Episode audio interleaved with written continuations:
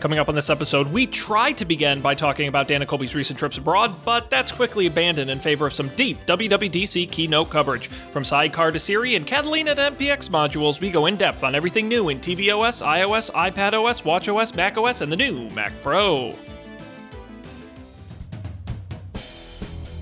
This is Don't Panic, episode number 243, recorded June 3rd, 2019. Cheese graters, pencil palettes, and the news from Dub Dub.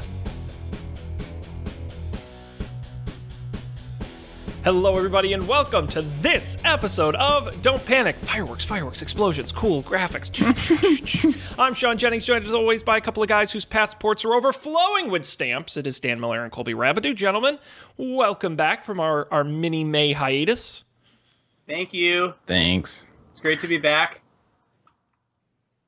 It Yeah. sure is. Uh, fun fact for a long time, my passport only had stamps from Iceland in it. but like more than one time. Ah. Uh, but this time I went to Frankfurt, so now I have Germany stamps too.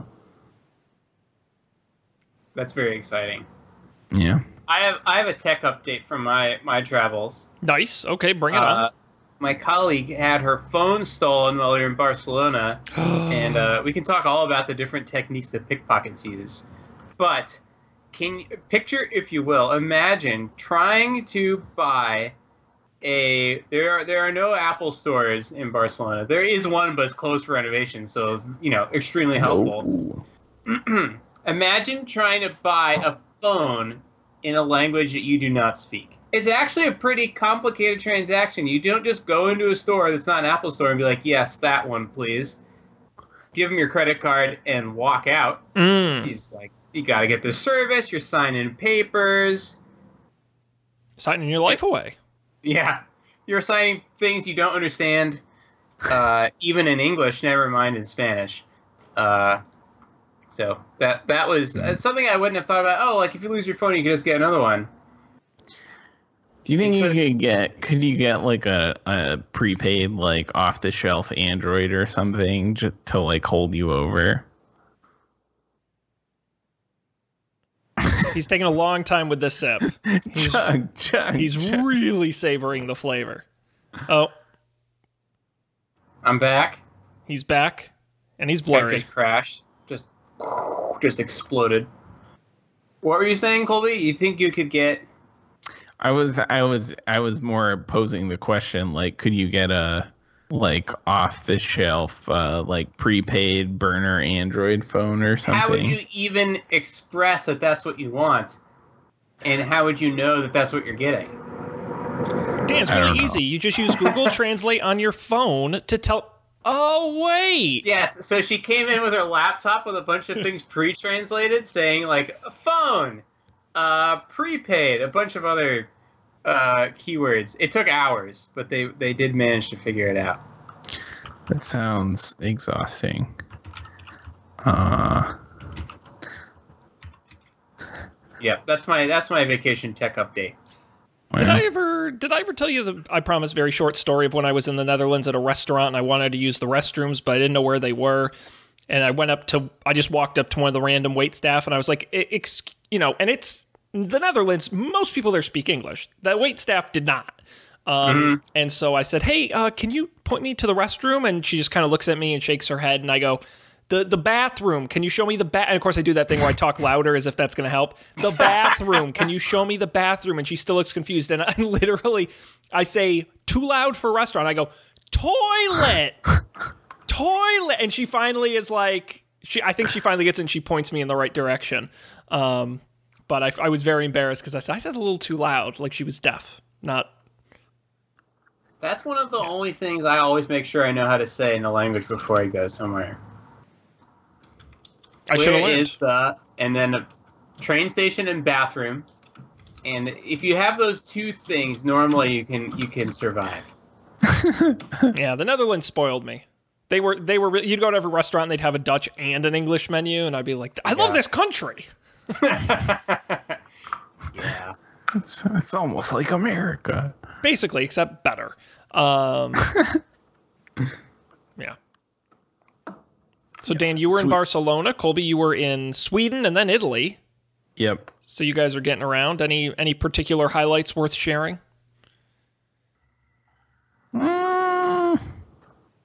I also I pre-lost my credit card in New Jersey before I came to Barcelona. Smart. So Smart. that that was problematic, but thanks to the wonders of Apple Pay, I sort of like kept it locked and waited to see if anyone tried to do anything with it, and no one did. So I unlocked it and then I just used the Apple Pay for the rest of the trip. And because Europe, it, Apple Pay is accepted everywhere, um, except once again the trains. Yeah. Um, but it, it was great. Uh, Yay, Apple Pay. And now I will be able to soon use that here in New Yes. York for trains. Coming to NYC. I saw a video of it in action. Looks fast. I'm pretty Actually- jealous. Here's another another fun fact. Uh, I was waiting for a train in Barcelona, and I, I will also say I was able to order breakfast uh, almost half of the time without switching to English. Now, this may have been because I was staying in a part of town that was not touristy, so maybe they didn't speak English. hmm Uh, but there are also occasions where I screwed up something and then they switched to English. But anyways, I thought I was pretty confident in my Spanish, and I show up at this train station and it says the next train arrives in 35 colon like zero zero seven. It's like wow, uh, that's pretty far out for for to know when a train's going to show up to the second. Uh, but like, hey, it's Europe. It's a magical place. Who knows? Could be true. So I wait and I wait, and 20 minutes, 15 minutes, 10 minutes, 5 minutes, 3 minutes, 2 minutes, a minute 30, a minute, a minute 30, a minute, a minute 30, a minute. It just cycled between a minute 30 and a minute. And there was this other bit of text that was being displayed, something about in the morning 50%, uh, in the like afternoon rush hour 50%, and then from 9:45 on 20%. But I was like, I don't really know what that means because they couldn't understand 20% of what. Uh, and turns out I found out uh, the train. Ne- I waited for almost 45 minutes. The train didn't come, so I left. Um, walked an hour and 15 minutes back to the to where I was staying. Uh, but I found out later that this was saying it's at 50% service, but they don't say of what. And it turns out that you know 20% of service when a train comes every 10 minutes means that the train comes every 50 minutes. Uh, so I, I'm pretty sure if I had waited just a little bit longer, Mm, I would have uh, gotten one. That's my other Barcelona Oh. story. It seems like a very complex way to display that information. Yes, I've never. You never hear that in the U.S. Like it, it- trains are operating at 20% normal schedule. It'll just say like you know The time it will come, and or it'll say less frequently. Which Yeah. honestly, I guess this is better as long as you know what is twenty percent of. very odd. weird. Uh, I took a train in Italy from Florence to Venice, and it was uh, nice. It was easy. Nothing went terribly wrong. Okay, Which is you weren't like robbed Yeah. on the train or anything. wasn't robbed. Uh, wasn't. Uh, I didn't didn't uh, anger any German people by being in their seats. um, I was able to get to uh, to the destination I intended to get to. Yeah, it was good. Oh, overall, it was a good uh, a good train trip. Nice. Welcome to the Don't Panic Train Show. Choo choo. Trains. Well, that's They're great. like cars, but they go less places. Yes. well, that's wonderful. Well, I'm glad you guys had some very nice trips. yeah, I'm just really tired now. mm. I keep waking up at 7 a.m. Which Doesn't is that feel too good though? Doesn't it feel good? It feels good as long as you went to bed at the appropriate time to wake up at 7 p.m., which last night I did not. Yeah. Uh, You know, speaking of sleep, we, we talked previously on the show my well diagnosed uh, lack of quality sleep. Uh, and while you guys were busy flying around the world, I bought a new mattress. ooh. Woo! And Tell I- us all about it. I'm going to disappoint you guys so much. It's not even like you're angry, you're just disappointed type thing, where I went to the store and bought a regular mattress and didn't get an online mattress. How do you even do that? Yeah, they were shocked when they saw a millennial walk in the door. so here's a question for you, Sean. How many other people were in that mattress store while you were there? Uh, well, I went on like a Thursday night, which they said is not usually very busy. So Yeah, because you want what you want is for there to be no one else in the store, so that you can lay down on the bed in complete privacy, except for the two employees who are staring Oh, at you. I don't mind. I mean, I'm not like in my jammies doing it. I'm not worried about privacy, but but it was Listen, also Sean, you gotta test it out for real world use cases. I just show up in like a onesie with like one of those like big hat, you know, the hats with a little ball at the end. Mm-hmm. Um, Nightcaps. That's the term I was looking for. Um, no, I went on the Thursday before Memorial Day weekend because I didn't want to go during the weekend because I knew it was going to be very busy. That's a big furniture uh, mattress buying weekend. No, it's just a regular mattress. Um, and on the plus side, it has. Uh, I used to wake up every morning uh, sore, and my shoulders would crack, and it's not good. And it doesn't. My body doesn't do that anymore.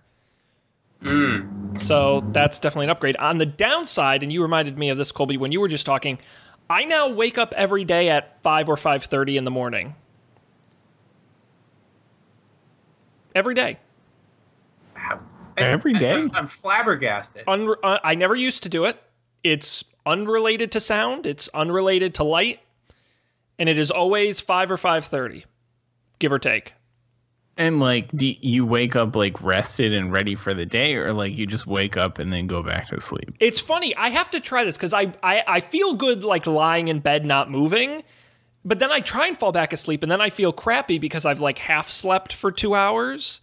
Right. So one of these days I should try. But then again, it's like I go to bed. You know that would be only like five hours of sleep, six hours of sleep, which is not enough for me because I'm a child.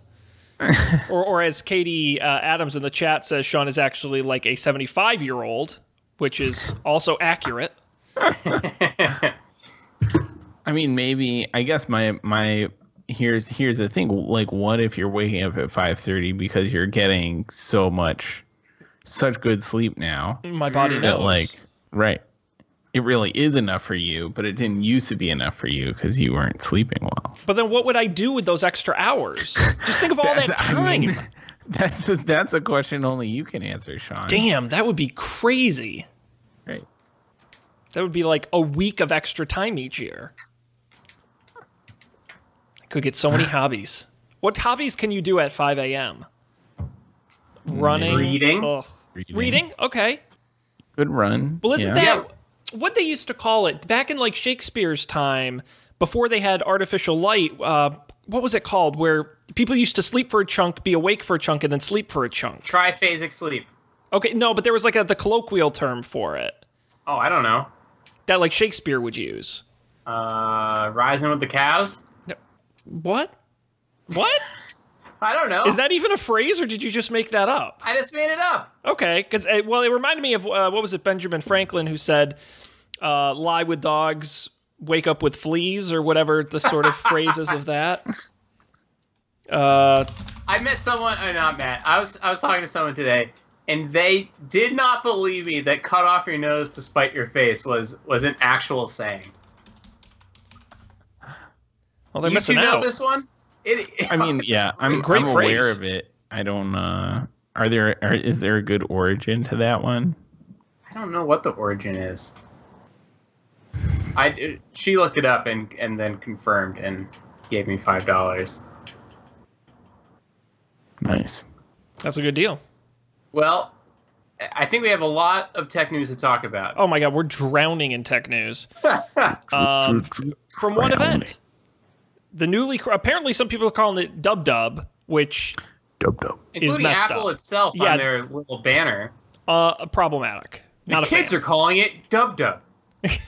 what you need to know tonight at 11 um i was thinking of wwdc because it reminded me like wwjd what would jesus do but it's like what Hmm. would What would Dan do? Come on. but then dc what would Dan cook? what would dan cook Dan Cook. I'd listen to that show. I got bad news. There, there used to be only three answers. Now there's like five, but it's still not many. Well, one of these weeks, Dan, I got a cookbook I'll recommend for you. Mm. Try out some new recipes. Um, Is that pictures? it does, but the pictures don't show the steps, just the final result. Oh, that's fine. I, I did. Yeah. Yep. The, oh the yeah. big encyclopedic cookbooks that are just oh, just recipes. here's every possible recipe you could ever imagine. It's like, but how would I know if I wanted to make this recipe? Yeah, no, it's it's actually a really nice book. Um, it's a future pick plug. Um, no, WWDC was uh, the keynote was today. Actually, for once, we're kind of on the breaking news, and I have to say this may have been one of the more packed WWDC keynotes, just in terms of the number of stuff they announced. Yeah. Uh, I don't know how you guys want to tackle these. If you, if there's any particular place you want to start, or you just want to Chronological. Chrono- Chronological is the only way. Well, let's get the what I would call the more boring stuff out of the way. TVOS got a minor update, um, a redesigned homepage showing previews of movies and TV shows, kind of that autoplay you might see now in in um, uh, Netflix and things like that, where they start pre-playing stuff. Uh, they also announced support for Xbox One and PS4 controllers uh, in relation to the upcoming Apple Arcade release in the fall. They also introduced multi-user support to show personalized recommendations uh, for shows and music based on the content that person consumes. And Music Playback UI will now show live lyrics that follow along with the song, just like on iOS 13, which we will talk about later.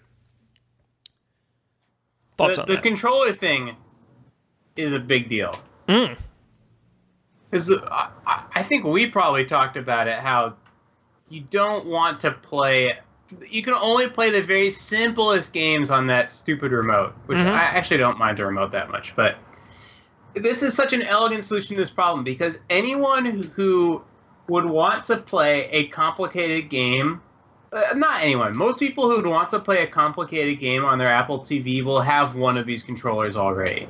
And if it, what I hope they're going to do is make it easy to hook up. Like if there's a built-in system menu where you can say connect my PS4 controller and it walks you through it, like, well, here's how you put it in discovery mode because I think that's kind of a pain in the ass. And and we'll discover it for you, Apple style. We'll show you. There's no Bluetooth pairing, zero zero zero nonsense. Uh, I think that could finally get people to. It, if I was a developer, I would be like way more confident that people would play a game that I made for the Apple TV with this than I was yesterday. Yeah, for sure. I, you know, uh, what's really interesting. I agree with you, Dan. And what's even doubly interesting for me is that Microsoft's big push lately has been there's a name, like a name for the project. I can't re- recall. It's got something with cloud in it. But their whole push is to get more cross compatibility with more devices and to get Xbox games in more locations. They're porting more stuff to PC, they're porting more stuff to Switch. And it would be really interesting now that the Xbox controller is compatible is if they opt to bring games to the Apple platforms. We saw the Minecraft demo today, which is a Microsoft property. Uh, and I'm curious if now that it has controller support, if they have any interest in doing that. Because I think that would also be pretty big. Yes, that would be crazy. Would be cool. Although I do wonder if you really start getting into high end games, how much power Apple TV has to run them. Uh, I don't know, but it has at least as much power as an iPhone from a few years ago. Mm, okay. I mean, it runs 4K stuff, so, you know, HDR stuff, so, you know, it's Yeah. got some juice. Well, that's a good question. Is Microsoft's cloud thing a streaming gadget or is it something else? Gidget. They they have a couple. It's weird because, as I understand it, they actually have a couple different ways they're doing it. So there is a streaming component for low power devices, but they also want to like straight up port the full code for more pow- like a Switch type device or something like that. I gotcha. It's it's kind of that's what, and I can't remember all the code names. It's annoyingly complex. So a 4K um, Apple TV has the A10X chip, which originally shipped in the iPad Pro in 2017. Mm, okay. Hmm, okay. So that's not bad. That's not bad at all. And when was now I'm getting bogged down, but when was the current Apple TV released? It wasn't uh, September 22nd, 2017. So they could So- theoretically do a new one this year. Yeah, a new one with uh, the new iPad Pro uh, GPU.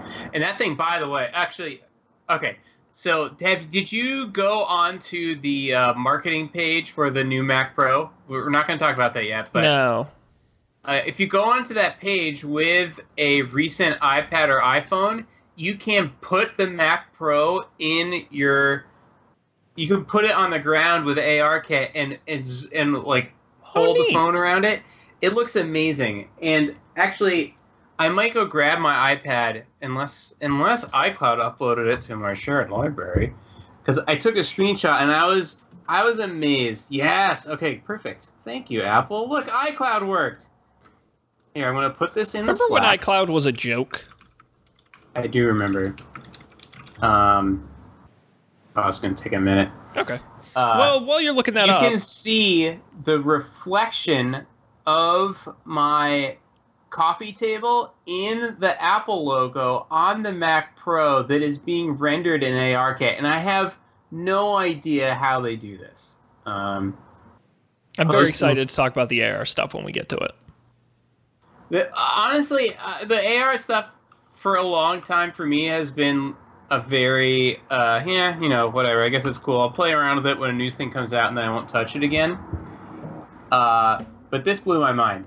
If you look at the Apple logo, you can see that it has detected that it is on top of the table. It knows that the Apple logo is reflective, and it knows that the little white surface behind it is also reflective. If you zoom in, you can see that part of the reflection is the the wood on my table, and part of the reflection is that white marble thing. Uh, I'll put it up on the screen here for the folks watching the video. Um, uh, Dan, it looks like it's really there. Like if you had sent me, Yeah. like I'm not even joking. Like I try and be a good eye, but if you had sent me that photo, I'd been like, Dan, how did you get one of these? Like they just announced it. Apple said it's a little review unit. They wanted to see how well it played uh, Super Smash Bros. Melee, released in 2001. Well, they know you're you're a journalist with Don't Panic, so Yeah, I was I was amazed. There's another cool one you can do if you go to the other page, like the design page, where the case is open and you can AR kit yourself into the case and look at the little RAM sticks and everything. It's really cool. that's awesome. Um, all right, let's keep chugging along here. Quick, all that to say, the the graphics card on the iPad Pro is pretty it's good. great. Yeah, we I also some stuff. noticed on the iPhone 10, it took a really long time to like for it to detect uh, what the surfaces was. You had to like it was like move your phone around. It took 10 or 15 seconds. The iPad Pro, it didn't ask you to move the phone around. Mm. It- you you told it to go, and it whoop, it was just there. I, I'd never noticed that difference before. Yeah, I wonder That's if the, the the new sort of speculated three camera setup in the next version of the iPhone will make a difference with that. Yeah, I don't know. Because they're they're they would be adding in, I believe, an, like an ultra wide angle lens, and so I wonder if that would make it easier to detect stuff in the room. But anyway, we're off topic here. WatchOS 6 also came along, uh, added a couple new things uh, from Apple, a couple new apps, including a, a voice memo app, a calculator app. So, congratulations, you can have a calculator watch, uh, and an audiobooks app. They also announced a dedicated app store uh, for the watch and apps that can run independently on the watch as well. So, you will not need a uh, attached device. Uh, new APIs that let apps stream audio directly to the watch, um, as well as read data for longer periods than before. Uh, you can download software updates to the watch itself. I'm just going through stuff here. New watch faces, blah, blah, blah. Uh, health features. Um, a new feature can demonstrate how noisy the environment around you is by using the microphones in the watch to warn you if you're in too loud of an environment. They also added menstrual cycle tracking to let women monitor their cycle and get notifications on fertility windows. That feature will also be available on iPhone. Um, released to developers this week and public launch this fall. Yep. Cool. But my favorite thing here was, uh, well, wait, what was it? Crap. there were so many things. Oh, the the uh, the streaming streaming API for music. I think this is finally a reason to get a Apple Watch with cellular service. Mm-hmm. Mm. You know, Mhm. uh, it's way more compelling. Yeah, but I would I Um, would wonder what that would do to battery life, though. Well, we'll see. Oh, they'll do tests. I'm cu- I'm curious to see the results. I will. The other thing is, in situations where I would be doing that, like if I'm working out or or basically that's it. If I'm in some sort of physical situation where I don't have a lot, want to have a lot of stuff on me, Mhm. most of the time I will shortly thereafter be in a charging situation. A- At least for me, I'm not running ultra marathons or anything. Yeah, I mean, it makes it certainly makes sense for as they pointed out, they've now added radio support, TuneIn Radio, and uh, a few other of the radio apps, um, as well as they highlighted uh, like the MLB is doing an, a native app for for the watch. I think that's where the live stuff makes sense. I think you can you know locally offload things like podcasts and music, and I still think that's probably going to make the most sense for you. I don't know. Nothing Yeah. in this update really excites me, if I'm being quite honest. Well, I think there are some implications in the way that they said that uh, apps can run on the watch, like standalone apps. The way they said it was native apps, and this is not still not completely true for watch apps today. So it might mean a much higher quality, much faster watch app, regardless of if it's standalone or, or not. Mhm. So that's exciting. Yeah. Um, I will just briefly mention we didn't talk about this in the first part of the show, but uh, while you guys were out of the country, I got a lot of poison ivy all over my hands and wrists. Ooh, Um, perfect. You, I, I- maybe I'll show you after the show. The folks at home do not need to see it, but it means I haven't been wearing my Apple Watch um, because it irritates my poison ivy, and um, I haven't missed it like at all. What? I'm I'm totally serious. I really have not like noticed it's not there. So maybe I'm just not using it right. We got to you don't you don't miss having the the no- when you you don't get annoyed when your phone buzzes in your pocket and now you have to take your phone out. No, because you guys talked me into being more uh, controlling about my notifications Uh-huh. and being smart about them, so I don't get as many notifications as I used Okay. to. And so it's enough where, yeah, the watch is better, but usually I'm in a situation where I can check my phone. I'm not like in a lot of meetings or anything like that. I see. So Don't do you get sad about your data gaps?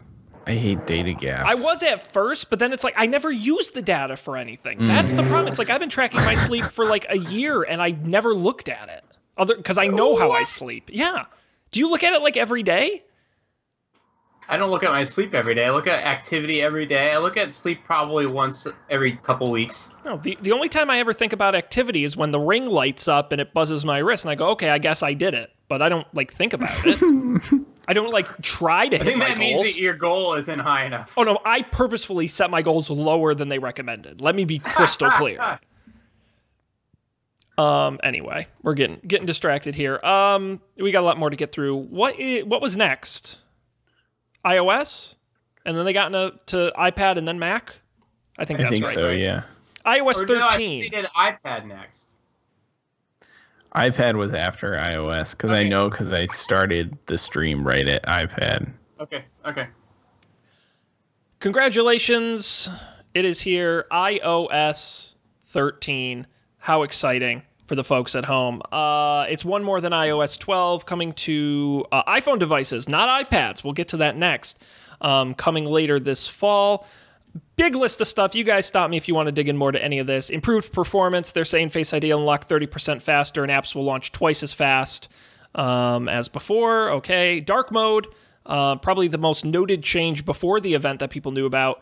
Um, a big visual update, system wide dark mode. All of Apple's first party apps are supported, and notifications and dock, dock, the dock got new dark hues to go with it. I will say, I think with dark mode, uh, iOS has never looked better. I think iOS looks really good right now. Mm-hmm. And I'm very excited because I am a dark app guy. I Dark would Sean. be I would be a dark app person if I didn't spend so much time, you know, th- I might not look like it, but so much time in the sun or so much time in glary sun-filled environments Sure. where Now, if this was automatic, not like t- clock based or like the light sensor based, maybe there'll be a third party app that can do this, but probably not. Then I would totally use it. I would re- I would prefer it at night for sure. I would think they would let you do it as a sensitivity thing. that would make sense. I hope so. The problem is then it, like you can end up in situations where it, it flip flops between them. So Mm. I, I would be fine with time based. Yeah, well, that's kind of how it works with the uh, what are the the night mode there, where where it changes the colors on the screen. Right. Same idea. Right. Yep. Um, we also got a new swiping keyboard. Um, they're calling it Quick Path. Wait. That's pretty much it on that. Uh, all the a bunch of the core apps are getting updates. I won't go through all of them. Reminders app is getting a big update uh, where you'll be able to filter more, a new visual look, uh, AI integration. You can type in reminders will automatically suggest stuff.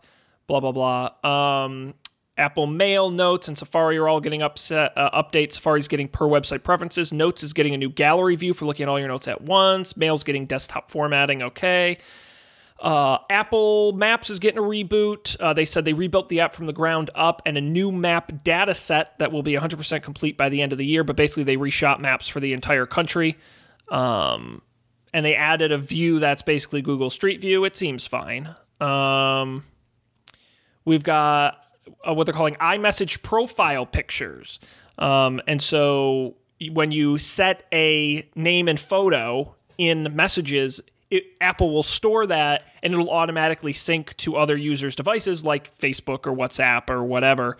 Um, and you'll be able to use your Memoji as a profile picture as well. They've also added options for customizing Memoji as well as using Memoji as stickers, um, sticker packs. Cool. Memoji. I'm, I'm going to keep going until somebody stops me. New photo and video editing tools, uh, new editing interface for iOS for photos, and now you'll actually be able to edit videos uh, aggressively for the first time on your phone, including rotating them, which shockingly enough you could not do before on the phone itself. Uh, Photos apps is also getting a new UI, but nobody cares. Uh, let's see, Find My. Uh, we have an update on Find My. They've merged Find My Friends and Find My iPhone into a single app called Find My. Uh, the app puts all My. Find My uh, in one place, uh, lets you track both missing devices and friends and family members all at the same time. It is kind of weird that they're equating your iPad with your like your friend, but okay. Uh, it can also locate devices that are offline by sending a secure Bluetooth beacon to other Apple devices, relaying it back to Apple and then you, um, similar to how Tile works, where it's kind of everybody's looking for your stuff type system. Now, if if this could please work with AirPods, that's all. that's all I need. It doesn't. Have you lost your AirPods? I have. Uh, well, one time I did lose one pair of AirPods. So they may have been stolen. I'm not sure. Uh, but it's also likely I just lost them. And then a couple days ago, I misplaced them in my apartment, and then I found them in the charger, uh, right where I left them. But if I had had some sort of Find My iPhone thing that was just like, yes, they are in the house, I'd be like, okay, well, it'll show up. Yeah, they definitely should do that for those. I agree. I, but I, it was unclear to me if it works for that because they talked about this whole new way of doing like passive Bluetooth stuff, Yeah. and I don't know, it'd be pretty cool. If, Let me uh, dig into the, the detailed Ah. article on it a little bit. See if I can get you some answers. I, I looked, I didn't see anything. No. Yeah, but hopefully, fingers crossed. Yeah, if not, be they should. Um, yeah, finding a Mac, I, I feels like, man, if you if that's where you're at, uh, you've got a lot of problems. I, I mean, I guess you could lose a Mac. I think being able to, you know, re- reset a hard drive and stuff like that is important. Yeah. But yeah, just be like, hey, your laptop's around here somewhere. Be like, okay, cool.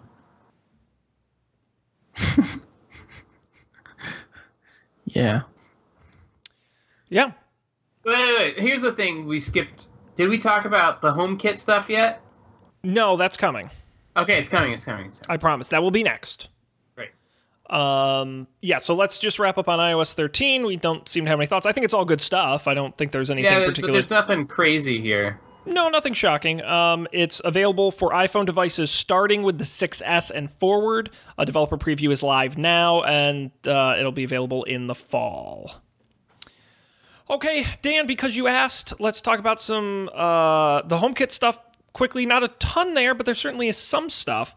Um, they've added an update uh, for uh, starting with home security cameras um, including models from Logitech, Arlo, and more. Uh, it's the HomeKit Secure Video API. It lets cameras send their video to an Apple HomePod to locally analyze it before sending it up to the cloud. Once analyzed, the video is encrypted and stored in iCloud, where you can have 10 days of footage stored at no charge. Essentially, they're just pumping the video through Apple. Uh, they also added router support in HomeKit that lets you firewall off accessories so they can't access your full home network. Linksys, Eero, and Spectrum uh, are the sort of initial partners with that. They also, by the way, uh, this was a minor point, but they also added HomeKit actions to Siri shortcuts for anyone who's interested in that. So I thought this this stuff was really cool. The the in the in home video thing Mhm. is bananas. Like that's crazy. It's something only Apple could do. I'm really curious to see how how good it is. And there have been stories. I feel like just recently there's some some Nest problem or some other video company had some breach. It's really easy, especially with some of the old style cameras, to misconfigure them so that they're they're public to the internet. Uh, Nest has lost a lot of goodwill with their stupid API changes and the Google acquisition and all that other stuff. Uh, so I think any camera that support that I'm gonna buy whenever one of these cameras comes out and gets good reviews, I'm gonna buy one.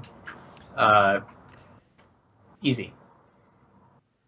Sean looks unconvinced. Well, I have two problems with this. One, you need to own a HomePod, which nobody owns. Uh, Mhm. No, false. It works with HomePod, Apple TV, or iPads. Okay. Okay, I'm gonna I'm believe pretty you. sure. I'm pretty sure because I remember hearing they said HomePod first. I was like, oh come on, like nobody has a HomePod. The other eh, anything that can be a HomeKit hub, I'm pretty sure can can do the video stuff. I only think, well, maybe Apple. T- I only think because HomePod's got like a pretty shockingly powerful card in it.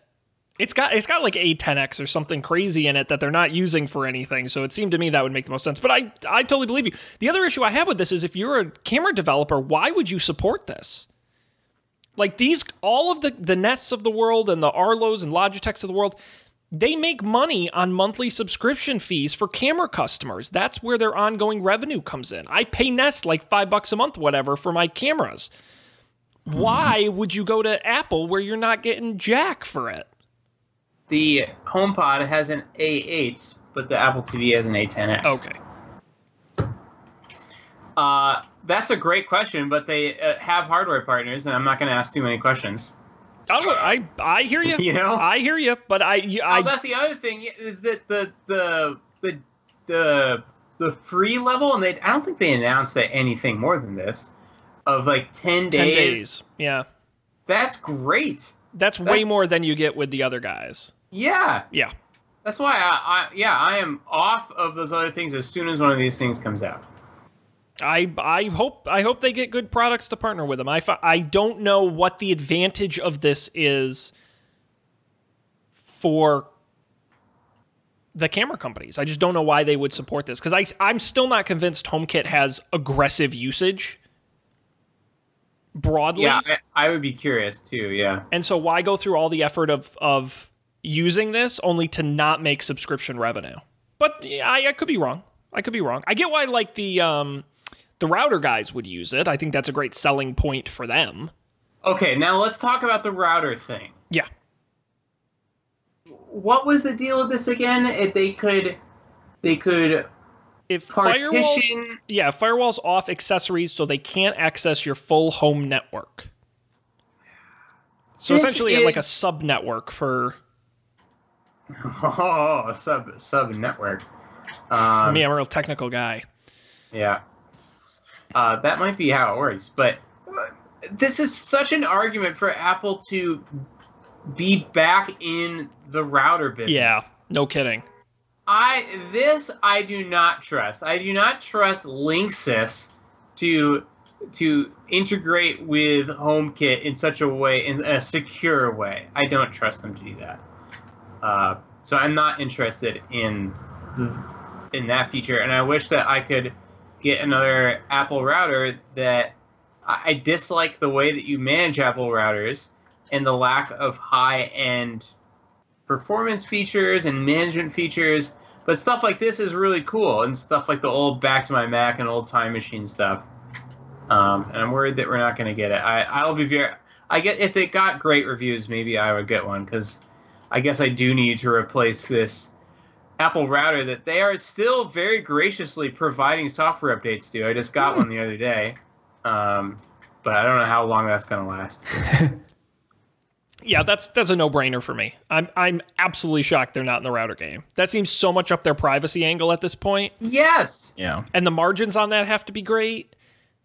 And well, and nobody likes buying routers. A8 in there, you're already making a bunch of processors. Oh my god. That could be your HomeKit hub. That's gonna be plugged in and on all the time. That's true. Yeah. I don't get it. Well, I mean they're back in the uh they're back in the monitor game, so maybe routers are next. Anything can yeah. happen. They're they're always looking for ways to expand outside of just, you know, iPhones and Macs, so it wouldn't surprise me to see that happen. Um let's talk about some other stuff. Uh, we got some Siri updates. Siri has a slightly new voice. Um, her voice is now 100% generated by neural text to speech technology rather than human based recording. Um, and so it sounds a little bit different. Hmm. Um, you, you, can hear examples of it from the keynote itself. Um, they also extend support for Siri on Apple devices like AirPod. Um, on the Bluetooth uh, AirPod, Siri can read your incoming messages and let you respond immediately. Uh, you can also split AirPods if you want to share with a friend while streaming content. You bump your phones. Dan is thrilled, and you can share your content with the other person's AirPods. Uh, does this, this happen to you a lot, those, Dan? It does. It's come up several times. The most recent time was when we were flying back from Sweden and we wanted to watch Game of Thrones. Someone had it on their laptop, but we all had AirPods. Mm. So how are we supposed to listen to it at the same time without blasting it over the the, the speakers on the airplane? this is this would have ah, oh, it would have totally solved our problem. Oh, I'm proud of the way we solved it in the interim, but yeah, it also doesn't say here how many uh, devices you can have synced at the same time. Um, no, no indication there. So if you can only do two sets of AirPods or more, I'm not sure. I can't imagine what they're doing to get all of these various Bluetooth radios talking to each other. But well, I don't think they need to talk to each other, right? Because if in the OS you could just output to multiple Bluetooth uh, can devices. You? I mean, I, am sure you can. I'm sure it is technologically possible. Is it? I don't. I don't think most. Uh, maybe not, but, but actually, okay, that's a great point. I think I've tried that. I don't think you can because there have been it's it's all softwarey stuff rather than the radios. What I would bet is happening. Oh no no no! Here, here, I think you can't connect one Bluetooth device to multiple computers, but you can connect connect obviously multiple Bluetooth devices to your computer. But I don't think you can stream audio specifically to multiple Bluetooth devices. If you control the operating system, why why wouldn't you be able to? I I again, I'm talking out of my ass at this point, but I do think there's a technological limitations because there's rumors about there being two Bluetooth radios in the next iPhone. My guess is seriously how they're doing this is they're not syncing up AirPods. They're actually syncing up iPhones locally with each other and your audio is playing off of your iPhone, even if it's a original or iDevice, even if the even if the video's on the other. That I truly think, even if it's low, I don't know if it's local Wi-Fi or whatever. Um, because I don't know, is like air sharing? Is that like uh, is that Bluetooth or is that Wi-Fi uh, local Wi-Fi? It can be either. Yeah, I would bet that that's the that's the radio they're using, and it's actually playing on all of the iOS devices individual. You know, that's how it's syncing then playing mm. to each hmm. person. I I would be very surprised if if like four AirPods were all connecting to the same iOS device. That's just a guess. I, I don't. I mean, we won't really know until it gets here. Um, let's see. We also have uh, HomePod can now recognize between different voices for personalized responses, and you can also uh, transfer whatever you're listening to on your device to your HomePod by just tapping it, and vice versa. CarPlay also got a big support, which I'm very happy about. I love Car- CarPlay in my car; it works amazing. Um, now, uh, Siri can su- suggest automated shortcuts based on your activities. It supports third party uh, Siri supports third party apps like Pandora and Waze, and it also has a new interface uh, that shows more on the screen at a single time. I'm like super jazzed about this. It's gonna be great. I didn't know you had CarPlay. I do in my new car. It is the best. Um, That's se- great. seriously, it is so easy to use, and I I give it a lot of credit because not that I checked my phone a lot when I was driving, but you know I did. but I did check my phone a lot. Everyone does. But but with uh, honestly, I don't ever touch my phone when I'm driving now with CarPlay. Because what I touch it for mostly was music control or maps, which is right up on the display, and the occasional message you just respond through Siri. It's really cool. awesome. So I'm excited for those updates. Um, we're like 45 minutes in and we haven't even gotten to half of it. Uh, uh, quickly, before we get to the iPad stuff, um, I want to mention Apple's new single sign on feature, which I'm sure you guys want to talk about as well Oh yeah. sign in with Apple. Um, it's a new single sign on tool uh, developed by Apple uh, as an effort to uh, compete against like login with Facebook or login with Google, but also to make it more privacy focused. The way it would work is users uh, in an app would encounter a sign in button that says sign in with Apple.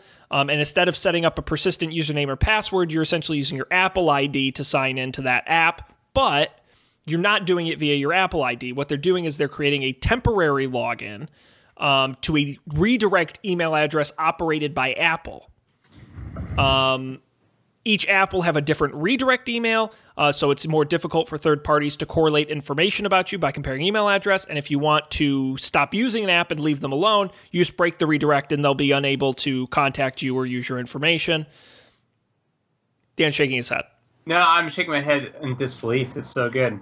And then um, an interesting thing that came out after the event, and we can talk about this as well, is that Apple is requiring any third party app developers who use a sign in with Facebook, sign in with Google type system, a third party login, to also offer sign in with Apple. It's a requirement. when, when you talk about antitrust, now we're getting really interesting. Um, yeah.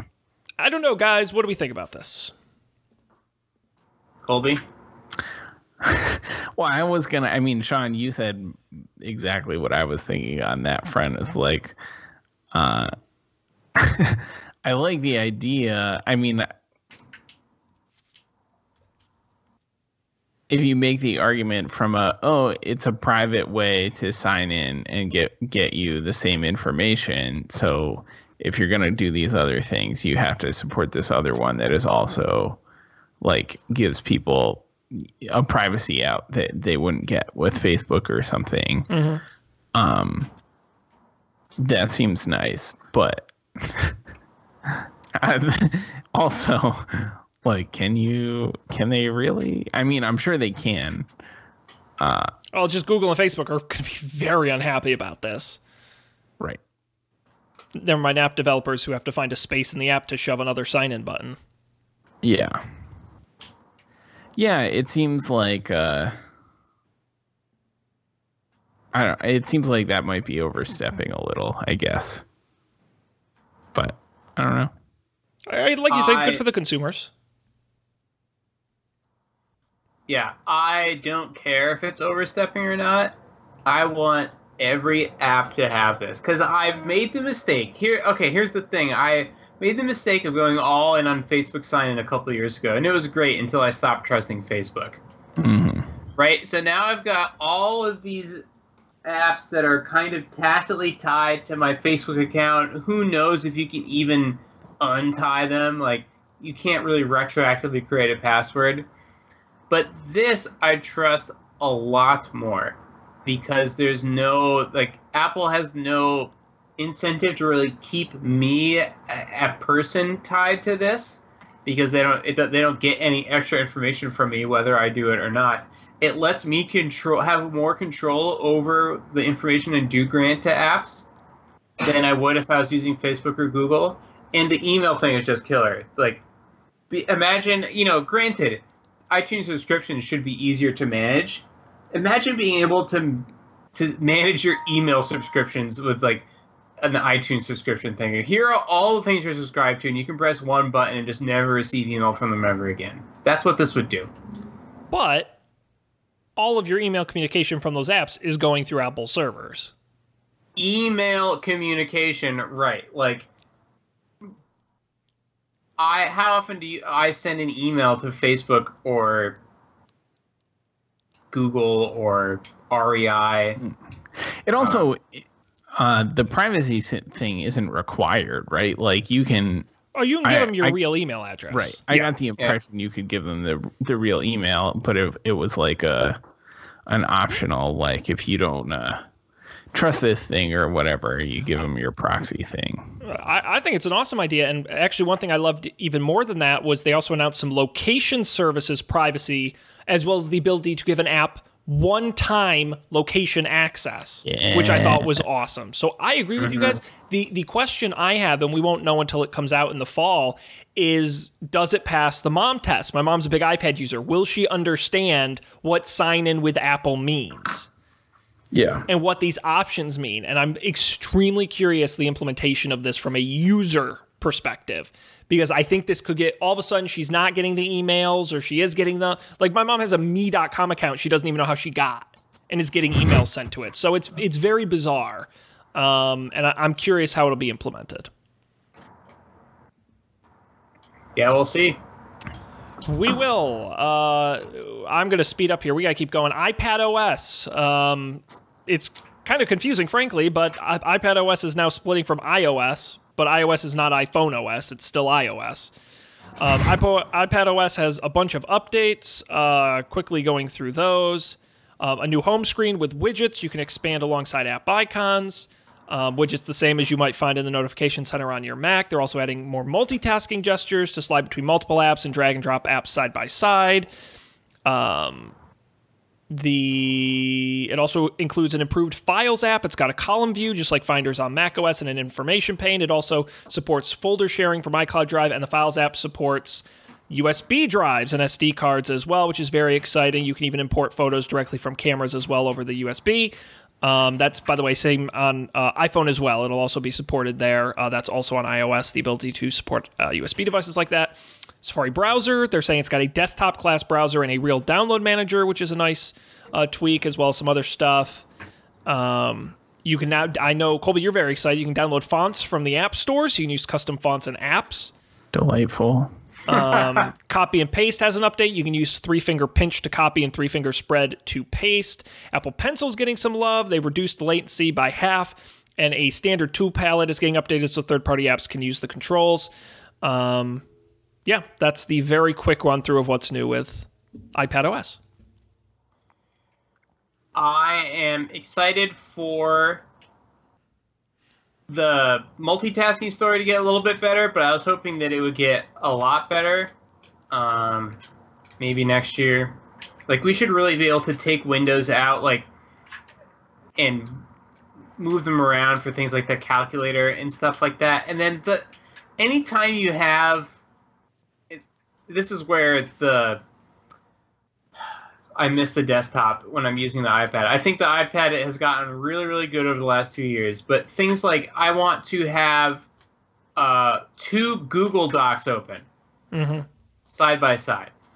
Okay, well, you can have one instance of the Google Doc app open, and it hasn't implemented the Safari esque, like in app split pane view, so you're out of luck. It's like, well, that sucks. Like, how how is there not a built in way that, you know, app support or not, I can just have two Google Docs open? Well, now But you can. uh, Yeah. That's I one of can. the things. Oh, Yeah. I can now. Yes. Oh, yeah, they oh, de- this is during fantastic. the during the demo they had two Word docs open uh, in two in Word app. Ah. Multi. Let me see Oh, if I can so find the exact. And you I'm you so I think you can also have like you can have like different you could have different word docs open in different uh what do they call them like Spaces? spaces, yes Oh, watch out, world. He's a new man. So productive. So many Google Docs. I, I think it's all great stuff. I mean, I just come back to, and I said this in the Slack today. You're going to need a 200 page user manual to to use an iPad soon. I mean, there's so many various gestures and doing swiping from the left side with two fingers does this, and pinching with four fingers from the top right corner does that. And uh, I genuinely don't know how a new iPad user they'll never figure out 70% of this stuff. Yeah, something has to give. A mouse support. Mouse support has mm-hmm. to give. And actually, believe it or not, it came out after the event. There is mouse support in this new iPad OS, but it's part of the accessibility features. So it's not really something. And essentially, it's like, have you guys ever used the accessibility feature where it has like that little circle that kind of represents your finger? It's essentially that, but you can control it with a, a Magic Mouse or a USB mouse or a Bluetooth mouse. Oh, neat. Um, and control it that way. But that to me all of a sudden this is really interesting with a mouse because I, I do feel like that's not that you would use it all the time but to have they're setting this up as a device you use at a desk which is weird to do with a finger over the desk. You'll use it for that's some true. things but not for others. If you're editing two google docs dan like you're doing i think a mouse would work great. I'm editing so many google docs. So that that's my only thought on this is i love it. I think it's great. I every time they update the iPad, I'm like, when can I replace my Windows computer with an iPad? When does it get there? And it is like 95% of the way there. It's so mm-hmm. close. The the new uh, files. You can use your thumb drive. I hate file support on i on iOS. Um, I hate it. It's awful. It's bad. Um, and this is a very welcome update. Now, something that I'm really excited to be able to do with this, and I wonder if it's possible one of my I download a lot of music that is not available on iTunes, mm-hmm. and I I do buy it. Uh, but getting it onto my iPhone is such a pain in the ass because I'm not set up to sync anything, and I don't even really know how to use iTunes Cloud or iTunes Music Cloud Library Sync, whatever it's called. Mm-hmm. So I use Google Play Music for all of the music that I buy because I can buy it on my iMac and then put it, upload it to the thing, and then I can stream it or download it, make it available offline or whatever. Yep. But uh, I often am not at my computer when I want to listen to new music and put it on my phone or my iPad. So if I could easily download a zip file, I'm very curious if this will work. You can unzip. unzip. They did say you can unzip. If I can unzip what? a directory of MP3s and put them in iTunes and make them available in my cloud account, I'll be extremely happy. That's what That'll it should be, be able to do. Yeah, that'll be. Oh my gosh, I'm so excited. Yeah. This is oh, this is an even better event than I thought it was. You, they, they announced so a happy. lot. They announced a lot of stuff. I am not kidding, and we haven't even gotten a Mac yet. Okay, but here's my last thing about iPad. Yes, is I, I think that it's so easy.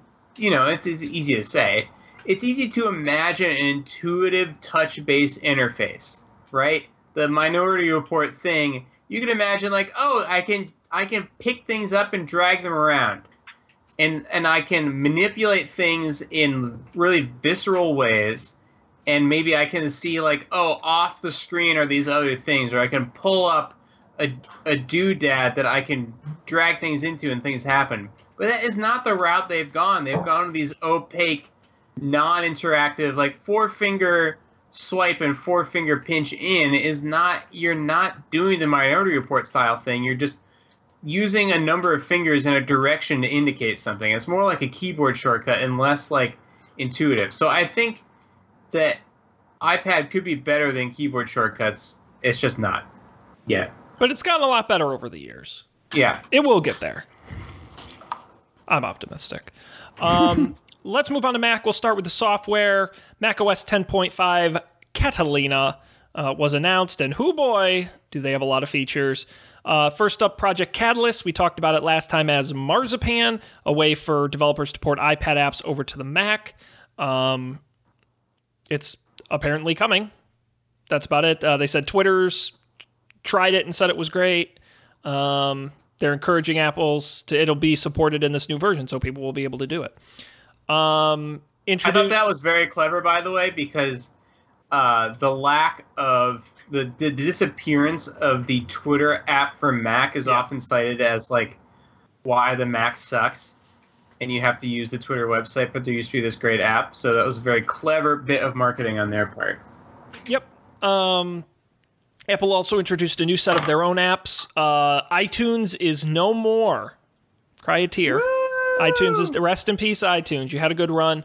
Although interestingly enough, they did not say what they were doing for iTunes on Windows. So stay well, they tuned. did they did address this. Oh, did they? Did you read that? No. they said it's not changing. So Yay? iTunes for Windows users will continue to be able to use iTunes as they are today, which does So- not bode well for iTunes for Windows. It's crap. But I'm still the idiot who syncs my devices over USB to iTunes, so who am I? Um, I don't trust the cloud.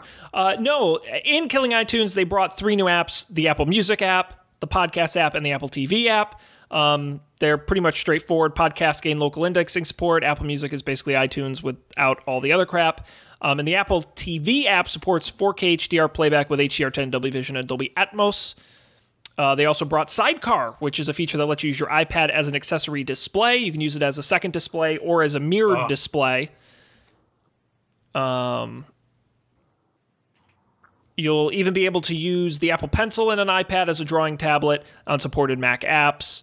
Um, and apps like uh, Final Cut Pro and uh, Adobe Illustrator will fully support it, and it's wireless, so it's cool. Um, you can also we talked about Find My Photos is getting an update. Activation lock is coming to Map, so if, uh, to Macs. So if your ma- uh, laptop gets stolen, they won't be able to use it, which I guess is great. Um, yeah, that's really most of the softwarey stuff. Did I did I miss anything? I don't think so. There was the voice control stuff, which was kind of neat. You can control the Mac entirely with just your voice. Same with Yeah. iOS. Uh, it's an accessibility feature, but you can still, you know, certainly use it. Go nuts. The man, there's so many things I keep. The thing I want to talk about keeps slipping my mind because I'm filled with other ideas. Uh, blah blah blah blah blah. Nope, I don't remember. Okay. Well, maybe you'll think of it. That's fine. I probably will remember it. Um. Yeah. Any thoughts on Catalina? Oh, yeah, Yes. yeah, yeah. The, the the the second display stuff. I've used a. I may have even recommended it. Uh, a third-party app called Duet to do this in the past. It's great when traveling. You just want to have a little secondary screen that you can put your email in, or the chat room, or a web page. It's great for that.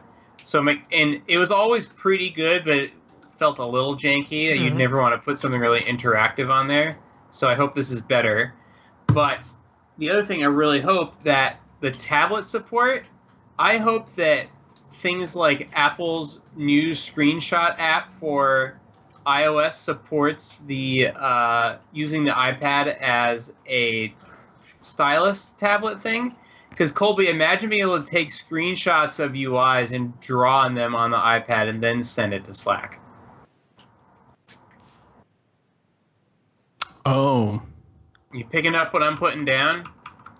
Instead Yeah. of taking a screenshot and using the mouse to drag out the stupid little oval, be like, oh, is this the right oval? Take the screenshot, goes right to your iPad, draw on it, mark it up, send it over Slack. yeah, that'd be pretty cool. Ugh. We can dream. Cool. Indeed. Well, you know what? It'll be. I'm sure it'll work very fast on your all new Mac Pro. Zip, zip, zip. The cheese grater is back, baby. The the the trash can cylinder is gone, and we've reverted back to the uh, the the metal behemoth. Um, it's got. I'm not going to go through all the stats, but it's got a lot in it. Up to 28 cores, up to 300 watts of power, heavy duty cooling, what up to How many 1.5. nits does it have? How many? Oh, wait, that's the display. Never No, mind. that's the display. Uh, It's got 12 DIMM slots, 8 PCI Express slots, 2 USB C, and 2 Thunderbolt 3 ports. uh, Or, uh, no, I'm sorry, 2 Thunderbolt 3, 2 USB A. Um, it's also got 2 more USB C on the front. Um, and it does have a headphone jack, which is very nice of them to include that. Uh, Two Ethernet ports. Yep. It also has a custom expansion module called the MPX module, which takes advantage of a dedicated Thunderbolt 3 backbone that Apple built into the motherboard. Um, you can use it for all kinds of special things that go fast. Um, there's also a, an optional afterburner dedicated video editing card that can do up to 6 billion pixels per second. The power supply maxes out at 1.4 kilowatts, which is huge. Um, it blows air at a rate of 300 cubic feet per minute, which I think is like Hurricane Gale Force 2. Um, it's it's and and you can add optional wheels if you want to be able to to wheel it around. You- How you much know. are those? They didn't say. I'm sure it's a. I was about to say a thousand dollar upgrade. The Mac Pro launches this fall with a starting price of five thousand nine hundred ninety nine dollars. That just gets you 32 gigs of memory, an octa-core Intel Xeon, Radeon Pro 580X, and 256 gigabytes of SSD. Whew. They also announced a monitor. Get really excited for the Pro Display XDR. It's a 32 On inch. paper, this is the thing I was more excited for than the Mac Pro. I mean, this is this is going to be. I I'm gonna when this comes out, I'm going to the Apple Store just to stare at it. Uh, Yeah. It's a 32 inch LCD display. It's a Retina 6K screen, narrow 9 millimeter bezels. Um, I, again, I've got a lot of stats here for you. 40% larger than the iMac 5K display, anti-reflective coating, uh, or in a matte option with nano texture. Uh, it's it's got. pronounced Gazelle, Sean. oh, that explains a lot. It's, Um, not, it's not pronounced that way. Don't do it. I'm just kidding with you. Uh, it's got a full 1,000 nits of brightness. There you go. A peak of 1,600 nits. Um, it's got a counterbalanced arm that makes it feel virtually weightless. It uses a Thunderbolt 3 cable to connect to the Mac Pro, which can support up to six of these displays. Which is, can you imagine a grid of six of these? Holy We shit! We don't have to imagine it. Oh, no. come fall, someone will do it. I can't wait. um, they say it's even better than HDR. That's why it's called the XDR display. It will be available uh, in the fall along with the Mac Pro. A total of 120 million pixels, and it will all be yours for the low, low price of $4,999. The stand sells for an additional $999, which means if you get the base model the base model of the computer and you get the display with the stand, you are talking $12,000. The absolute cheapest way you can get the monitor, the stand, and the computer is $12,000. So, my question is how many do you plan to buy? Or run. I mean, don't walk. Yes, to All your right. local Apple store.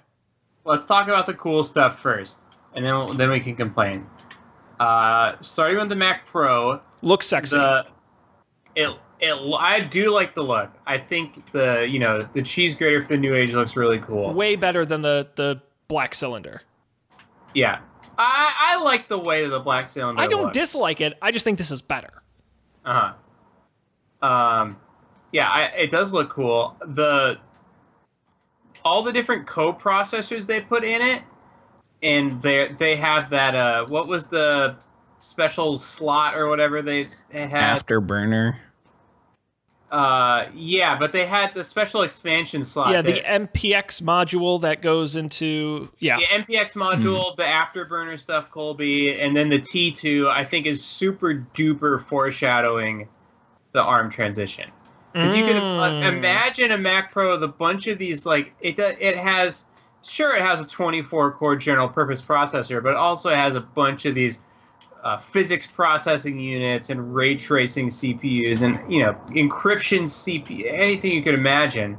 I think that's an interesting idea of what a computer could be that we haven't seen since like the 80s, really. Like ever since the IBM Tower took over, it's like all right, you get uh, maybe maybe two. You get maybe two discrete processors. They might have some number of cores. You get two of those. You get some RAM and a hard drive.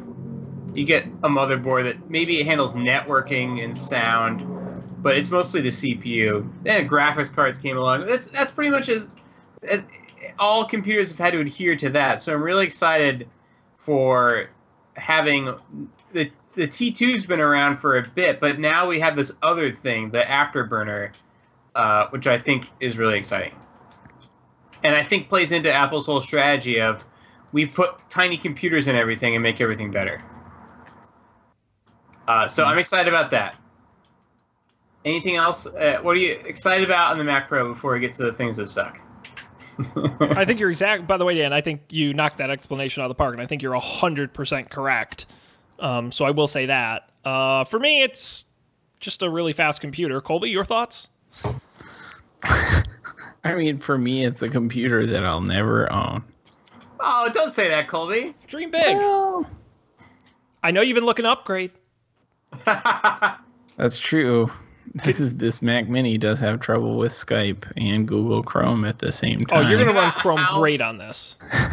yeah, think about how many Slack teams you could be on this computer. That's true. Dozens.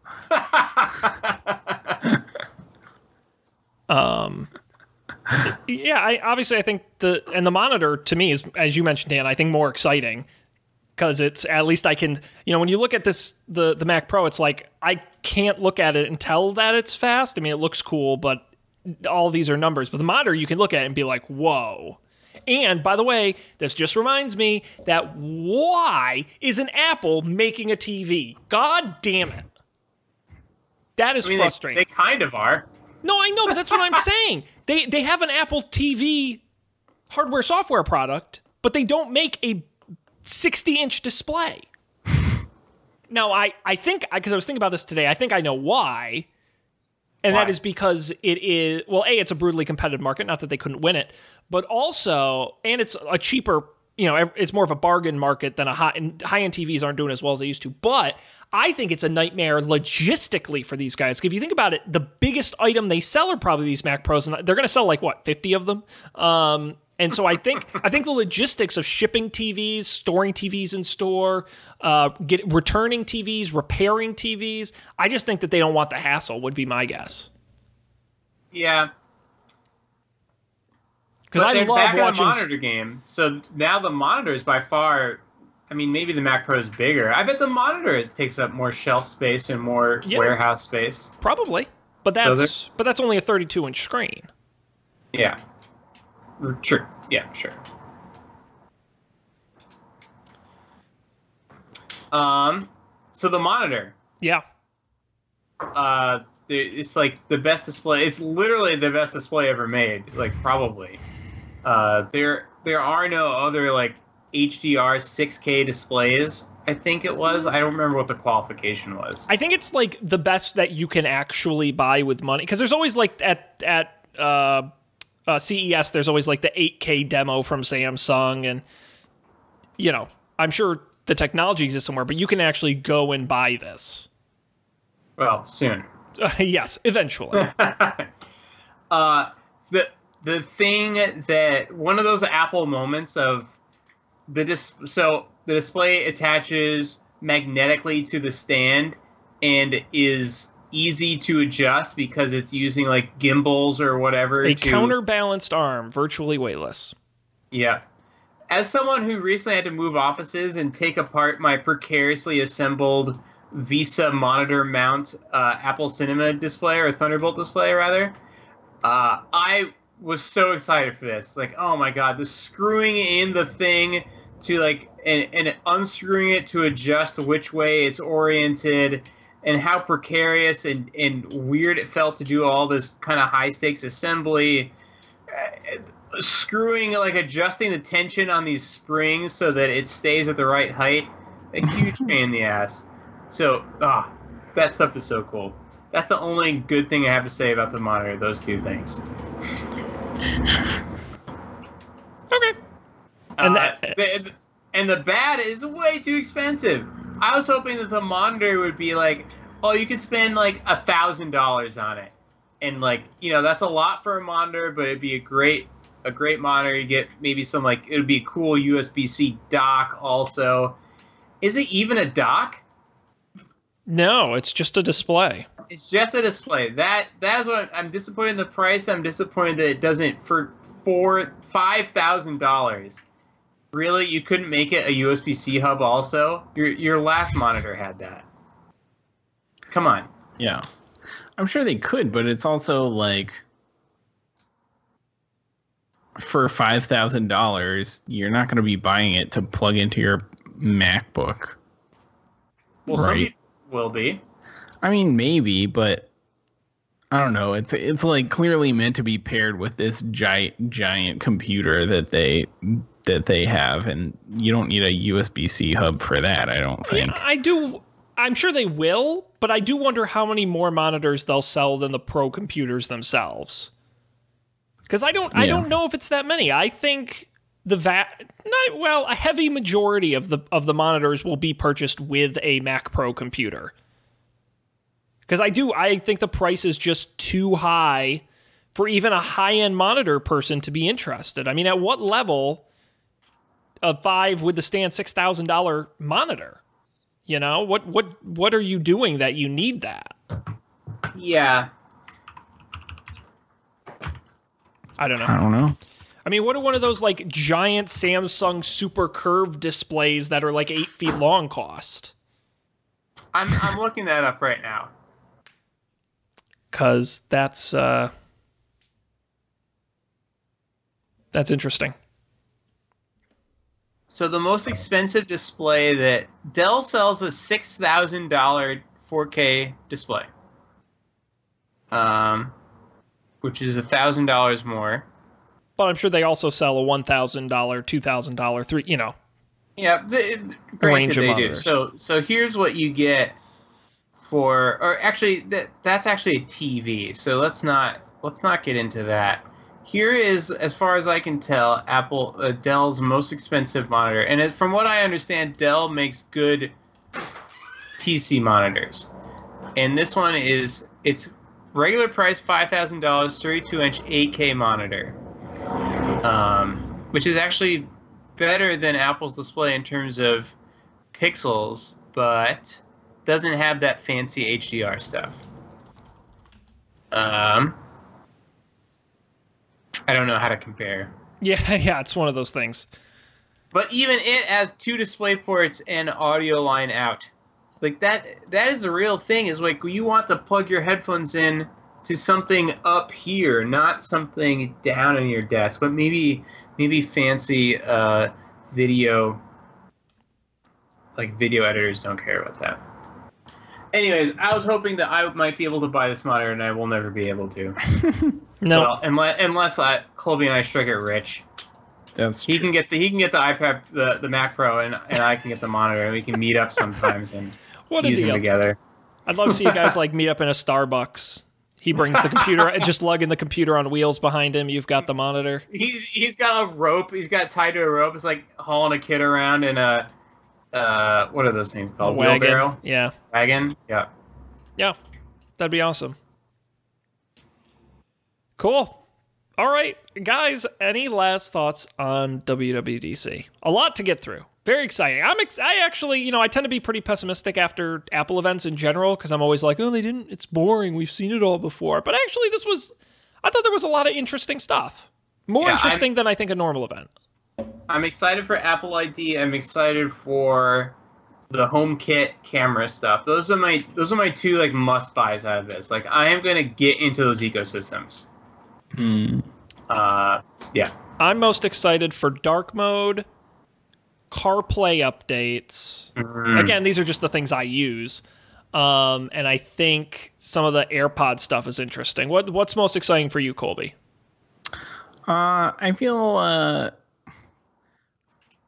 I'm kind of pumped about not pumped. Pumped is the wrong word, but like I've been enjoying the like incremental iPad improvements the last few years, and I think like I feel like the next iPad refresh, I want to get a new one. Mm. So seeing like software uh, improvements is exciting. And Yeah. also, also the sign in with Apple stuff. I'm I'm pretty intrigued by that too. the, uh, the fall announcement is going to be super fascinating because we're going to learn more details about all this, and we're going to be getting new hardware to go along with it. So um, it'll be a fun summer as the developers pour through this, and we learn a little bit more of what's buried in the code. And then come the fall, we'll uh, we'll get it on our devices. We'll have some fun with it. That wraps up our WWDC coverage. No time for picks this week because we've gone long. So we're going to wrap it up here uh, in concluding our wonderful uh, WWDC episode, an annual tradition. I think this is our f- sixth Whew. we've covered. You can believe it. That's a lot. It's a It lot sure episodes. is. It sure, we started. It was iOS seven was the very first Oh was a good one. yeah, one we did. I remember I, I installed the beta of that one. Yeah, that that was the big uh, user interface update one that everyone hated at first, and then liked, and then hated. Um, funny enough, we've come a long way. Um, that's gonna do it for us here. Uh, Don'tPanic.io is our website. You can go there and get all the episodes. Very nicely built by these gentlemen. Uh, it'll look great on iOS 13, I'm sure. Uh, and uh, of course, you can get the show wherever you get podcasts or the video version on YouTube. And of course, you can follow us at Don't Panic Show on Twitter, email us don'tpanicshow at gmail.com. And uh, even though we're long, I'm, and nobody listens this late in the episode anyway, but I'm still going to plug up for debate because we're doing a lot of fun stuff over there. And I wish people would go listen to it. We just wrapped up our James Bond uh, Super Series. It was a complete blast. I loved it. I thought Matt and I had some really interesting opinions. Colby was a wonderful guest. It was a treat to have him on. Um, and I will tease this week, we are doing our first ever summer reading list. I'm bringing three books, Matt's bringing three books. We're going to go through their three books we each love, and I'm going to pick a book off of Matt's list. Matt's going to pick a book off of my list. We're going to each read them, and we're each going to do a full episode on them. So we might have some fun recommendations for you. So check that out. Uh, coming later this week at upfordebate.tv or wherever you get podcasts. We're going to wrap it up here on behalf of Colby and Dan. I'm Sean. Thanks for being here. We'll see you next time for some, hopefully, Apple less news on another Don't Panic.